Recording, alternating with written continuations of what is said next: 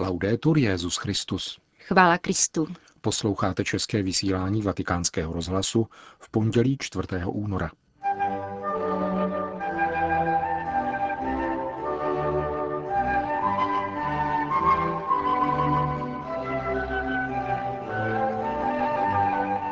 Benedikt 16. se dnes večer účastní koncertu, který uspořádal italský prezident Napolitano k 84. výročí konkordátu mezi Svatým stolcem a Itálií. Prefekt Kongregace pro nauku víry rozvířil mediální hladinu v Německu rozhovorem pro deník Die Welt, který vám přiblížíme.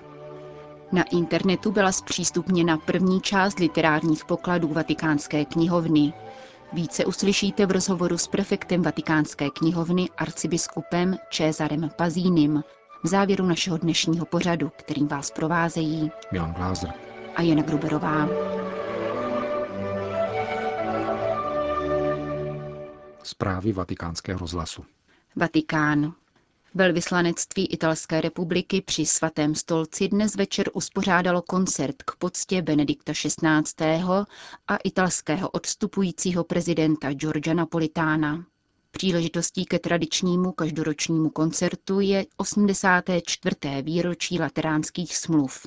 Orchestr hudebního festivalu Maggio Musicale Fiorentino provedl pod taktovkou Zubina Mehty předehru z Verdího Síly osudu a Beethovenovu symfonii číslo 3 Es-dur zvanou Eroika. K promluvě svatého otce v závěru koncertu se vrátíme v našem zítřejším vysílání. Vatikán, Německo. O cílených diskreditačních kampaních namířených proti katolické církvi v Evropě a Severní Americe hovoří arcibiskup Gerhard Ludwig Müller v rozhovoru pro německý deník Die Welt. Jejich vyústěním je zcela otevřené napadání katolických duchovních v mnoha oblastech, pokračuje prefekt Kongregace pro nauku víry. Protikatolické ladění se nese internetovými blogy a rovněž televize vyrazila do útoku. Vrací se přitom k výzbroji, kterou ve svém protikřesťanském boji používali totalitární ideologie. Roste uměle vyráběná zlost, která tu a tam hraničí s pogromovou náladou, uvedl arcibiskup Müller. Slova bývalého řezenského biskupa pochopitelně vyvolala vlnu kritiky v politických kruzích. Podle jedné z členek liberální FDP je Müllerovo srovnání s holokaustem nevkusné, protože se tu přece jedná o rozdílná společenská pojetí manželství, rodiny a registrovaného partnerství. Prefekt Kongregace pro nauku víry má nicméně na zmiňovanou pluralitu pohledů poněkud odlišný názor. Pokud vše relativizujeme nebo dobově podmíníme, může pak ještě Bible vůbec být normou našeho života? Dotazuje se. Etické principy nejsou podmíněny dobou. Muž a žena tvoří manželský svazek, ze kterého pocházejí děti. Je to výraz boží stvořitelské vůle, který nemá s dobovou podmíněností nic do činění, zdůraznil arcibiskup Müller. Také boj proti usmrcování lidí v mateřském lůně není žádnou katolickou zvláštností, nýbrž požadavkem přirozeného mravního zákona. Věrnost přirozenému právu je cesta, která ukazuje budoucnost také samotné církvi, protože v kultuře smrti žádná budoucnost není. Prefekt Kongregace pro nauku víry se vyjádřil také k vnitrocírkevnímu dialogu v Německu. Dialog je dobrý, uvedl. Je ovšem zapotřebí mluvit o podstatných věcech a nikoliv klást na stůl stále tatáž témata. V zemi, kde se více než 80% pokřtěných pravidelně neúčastní nedělní eucharistie, jsou podstatnými otázkami slavení svátostí, znalost víry, starost o duchovní povolání a obnova řádového života. Prvotní je otázka Boha. Vše ostatní, včetně klasických německých kontroverzních témat celibátu, svěcení žen a rozvedených katolíků, je druhořadé, upozornil arcibiskup Müller. Slovo reforma zní dobře, podotkl dále. Nesmí však být zneužito tak, aby bránilo skutečné obnově v Kristu. Reformátory byli svatý František s jeho radikálním následováním kříže, nebo svatý Jan od Kříže a Terezie z Avily. Reforma církve nastala také po Tridentském koncilu, obnovou liturgie a lidové zbožnosti. Nástupce a blízký spolupracovník Josefa Ratzingera se dotkl rovněž jednání svatého stolce s kněžským bratrstvem svatého Pia X. Dosud jsme nedostali odpověď na věroučnou preambuli, kterou jsme jeho představeným předložili. Čekáme, Avšak nebudeme čekat do nekonečna, upozornil monsignor Müller. Jednota chybí také v rámci katolické církve, uzavírá arcibiskup. Netrpíme římským centralismem, spíše příliš silnými odstředivými silami. Řím není žádné byrokratické centrum katolíků, nýbrž zaručuje orientaci na Petrova nástupce, říká prefekt Kongregace pro nauku víry v německém listu Die Welt. Libye. Podobně jako v jiných případech vojenského vměšování Západu do záležitostí států s muslimskou většinou má také svržení libijského režimu nepříznivé důsledky na postavení křesťanské menšiny v této zemi, jakož i na probuzení islamistického terorismu. Minulý týden byl spáchan atentát na policejní stanici v Bengází a z území východní Libye, takzvané Kyrenaiky, přišla zpráva o odchodu 2 řeholních komunit, kterým vyhrožovali islámští fundamentalisté a které působili v zemi přibližně 100 let. Apoštolský vikář Tripolisu Giovanni Innocenzo Martinelli hovoří přímo o kritické situaci. Řeholní komunity byly vždycky opěrným bodem v dialogu s libýskou muslimskou komunitou, od Tobruku až po Bengází. V poslední době však zaznamenáváme výskyt fundamentalismu, který podmiňuje všechny vztahy, sociální, pracovní a také přátelské svazky ve zdejším arabském světě. Zvláštní zdroje fundamentalismu jsou patrné v oblasti Derny, Bejdy a v Barka el Merk. Tyto skutečnosti zajisté ovlivňují vývoj vztahů k muslimskému světu. Mrzí nás to, protože tyto vztahy byly vždycky plodné, velmi důležité a pomáhaly nám rozvíjet společenství s arabským a muslimským světem. Nyní se situace bohužel mění. Uvidíme, co se stane na výročí této revoluce za několik dní. Biskup Bengází, monsignor Silvester Magro, dostal radu, aby opustil svůj dům v Bengází a odebral se do nemocnice, aby se vyhnul případnému špatnému zacházení. Zůstal však doma a věnuje se nadále křesťanské komunitě. Říká monsignor Martinelli, představený církevní správy v libýském hlavním městě, kde je situace zatím poměrně klidná. Jsme opatrní, ale jakožto představitelé církve nemůžeme opustit křesťany, kteří zde žijí. V regionu Kyrenaiky tedy nyní zůstávají 2 komunity v Bengází, malá komunita v Tobruku a další malá komunita indických sester v Bejda, říká apoštolský vikář Tripolisu agentuře Fides. Francie. Socialisty ovládnutý parlament schválil minulou sobotu klíčový článek kontroverzního návrhu zákona, kterým je pojem manželství aplikován také na svazky mezi osobami téhož pohlaví. Celý projekt, prosazovaný prezidentem François Hollandem pod heslem manželství pro všechny, se tak nevyhnutelně přiblížil plnému schválení.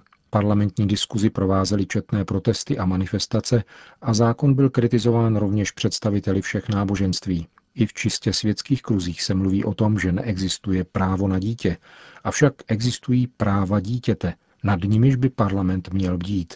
Tyto výhrady čteme také v prohlášení vydaném Akademii morálních a politických věd, která vznikla jako plod osvícenství a francouzské revoluce koncem 18. století. Tato instituce upozorňuje veřejné představitele, že se nezamysleli dostatečně nad právními, antropologickými a psychologickými dopady navrhovaného odstranění veškerých zmínek o pohlaví manželů. Ve jménu práv homosexuálů jsou vnucovány radikální změny párům tvořeným mužem a ženou. Francii navrhované právo homosexuálních párů na adopci ovlivní také osudy dětí. Jeho zavedení způsobí mezinárodní problémy v případě adopcí dětí ze zahraničí. Zmíněné právo totiž platí jen v několika zemích západní Evropy a Severní Ameriky. Žádné jiné státy právo adoptovat děti homosexuálním párům nepřiznávají, připomíná francouzská akademie. Vatikán. Po 2 letech práce byla na webových stránkách Vatikánské knihovny zpřístupněna ke konzultaci skupina 256 digitalizovaných rukopisů. Jedná se o první vlaštovku v mnohem obsáhlejším projektu digitalizace 80 000 manuskriptů a starých tisků, který byl zahájen v roce 2010 a potrvá až 10 let. Hovoří monsignor Cesare Pasini, prefekt Vatikánské apoštolské knihovny. Certo, un piccolo passo, ma fortemente atteso. Je to jistě nepatrný krok, avšak značně očekávaný. Měli jsme k němu dospět už v loni, ale zvládli jsme ho s několikadenním zpožděním. Jsme tedy velice rádi, že můžeme světu říci, že zpřístupnění rukopisů Vatikánské knihovny bylo spuštěno. Nyní je možné studovat je po síti z jakéhokoliv místa. Organizace projektu si vyžádala dvouleté úsilí. Zhruba před rokem jsme zahájili konkrétní digitalizaci. K práci navíc přispívá celá řada dílčích projektů. Například rukopisy, které jsou nyní dostupné na webu, většinou pocházejí z Heidelbergu z fondu Palatinské knihovny. Jejich digitalizace proběhla díky dohodě, kterou před několika lety uzavřela Heidelberská univerzitní knihovna a Vatikánská apoštolská knihovna.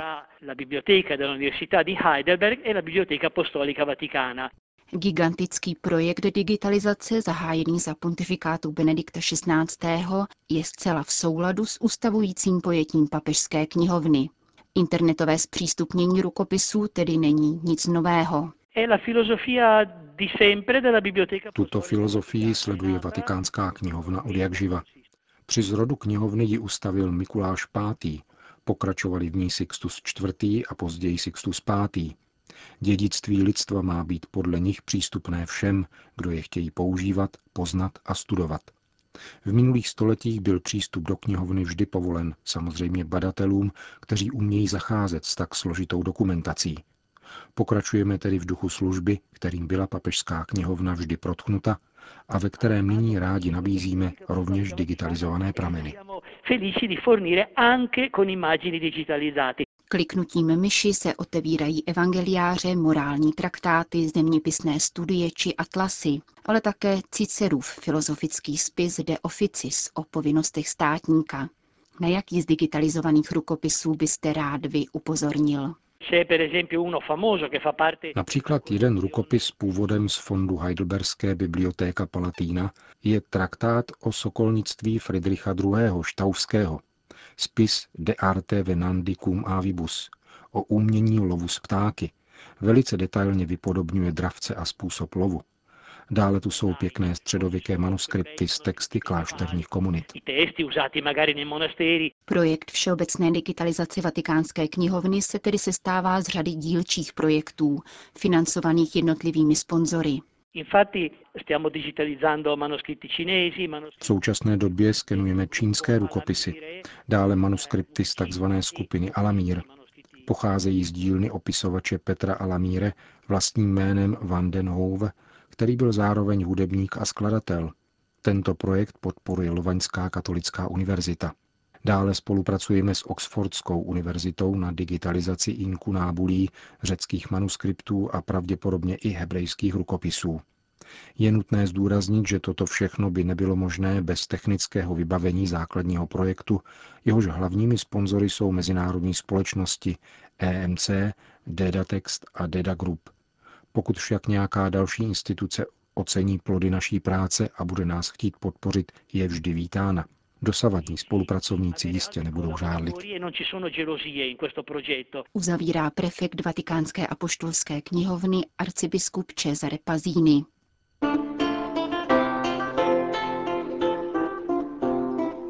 Virtuální znovusjednocení fondů Bibliotheca Palatina vítá na stránkách listu Osservatore Romano rovněž ředitel Heidelberské univerzitní knihovny Veit Probst. Palatinská knihovna byla v době svého největšího rozkvětu v 16. a 17. století nazývána matkou všech knihoven a pokladnicí německých vzdělanců. Její fondy byly až na nepatrné výjimky převezeny v roce 1623 do Vatikánu jako dar vévody Maximiliána I. Bavorského papeži Řehoři 15.